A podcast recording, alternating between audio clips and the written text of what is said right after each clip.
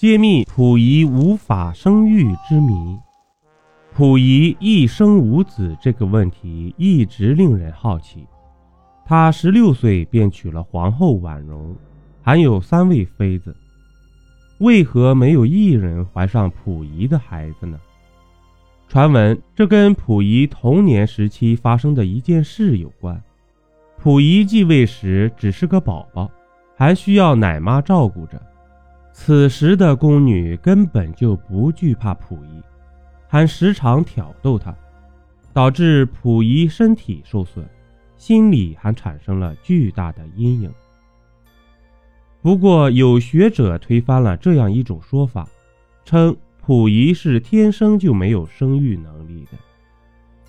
这其中的真相究竟是什么呢？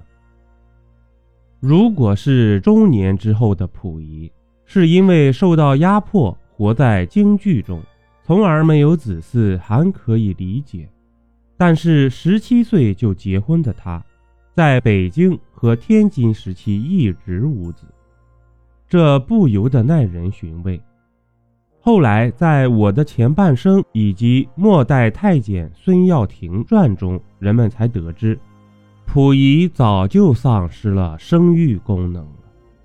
皇子症是溥仪的贴身御医，从北京到天津，再从天津到伪满洲国，一直跟在溥仪身边，是溥仪最信任的人。而据皇子正的儿子黄光国透露，溥仪不但没有生育功能，还患有性功能障碍。溥仪喜好女色，但是却性无能，所以需要皇子正定期帮他注射刺激性药物。溥仪三岁登基，直到十九岁之前都居住在紫禁城，而他小时候却是大人照料，身边都是宫女和太监。夜晚太监为了偷懒开溜，就找到宫女负责照顾溥仪。这些宫女常年居住在深宫内，孤单寂寞，看到一个男人就不会放过，也不在乎溥仪年纪大小了。就这样，从小溥仪就被宫女们玩弄，而且有时一晚上来两三个，直到溥仪精疲力尽，累到睡着才肯放过他。经历了这样的折磨的溥仪，一直到长大都是失去了生育能力和性功能。宋代文学家沈括在《孟子解》中提倡，无论贵贱都要知道节制。许多事情本来是好事，却因为没有节制而酿成大祸。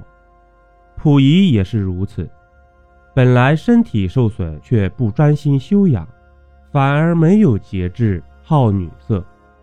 强行注射激素药物，最后导致了不孕不育，还患有尿毒症，晚年更是在病痛折磨中死去了。在溥仪很小的时候，由于宫中的太监对年幼的皇帝并没有畏惧感，所以原本皇帝就寝时必须有太监和宫女在门外候着，以便随时可以伺候皇帝。但是在那时的太监为了自己可以早点回家休息，所以就唆使位阶比自己更小的宫女进皇帝的寝宫伺候着。那些被叫进皇帝寝宫的宫女年纪一般都比溥仪大，因为自小便进入内宫，小宫女在生理上的需求无法得以发泄，于是他们就教溥仪干坏事。自此，每天都会有小宫女跑到溥仪的床上伺候着，有时一晚上有好几个宫女一起伺候。小小年纪的溥仪是经受不了这种摧残的，于是他的身子骨很快就虚了。宫中的太监见状，也会叫太医给他开一些补身子的药物，但还是遭不住每晚的摧残。溥仪自己也曾经说过，早上起来看到的太阳都是绿色的。长大以后的溥仪就落下了淫欲过度的病根，开始性无能，而且由于小时候被宫女影响，他的性取向变得扭曲。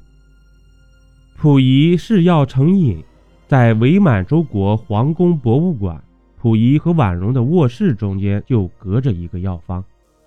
在他晚年的生活中，宁可省下吃饭的钱，也要拿去买药。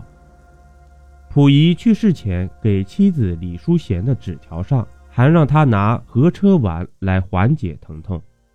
那么溥仪究竟为什么年纪轻轻就失去了生育功能，还患有性功能障碍呢？这个问题在许多文献中都有记载。《末代皇毅秘闻》一书中说，溥仪小时候喜欢找容貌秀丽的小太监玩耍。年幼时，不懂事的溥仪就这样和小太监玩坏了身体。当然，这种说法很多人都不认可，反而是《孙耀庭传》的作者贾英华的一种观点得到了普遍的认同。贾英华在创作《末代皇帝后半生》时，收集到了溥仪当初的病历，上面清楚地写着，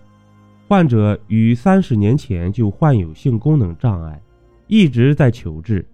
疗效欠佳，证明了溥仪确实性功能有缺陷。而造成他这一原因的主要有两点，一个是多年以来的烟瘾，科学证明抽烟成瘾多少会影响生育功能，还有一个就是他小时候的遭遇。主播像素星座专辑《中国民间故事》已上线，欢迎您收听、订阅、点赞、评论。本集播讲完毕，点个关注，订阅一下哦，下集我们不见不散。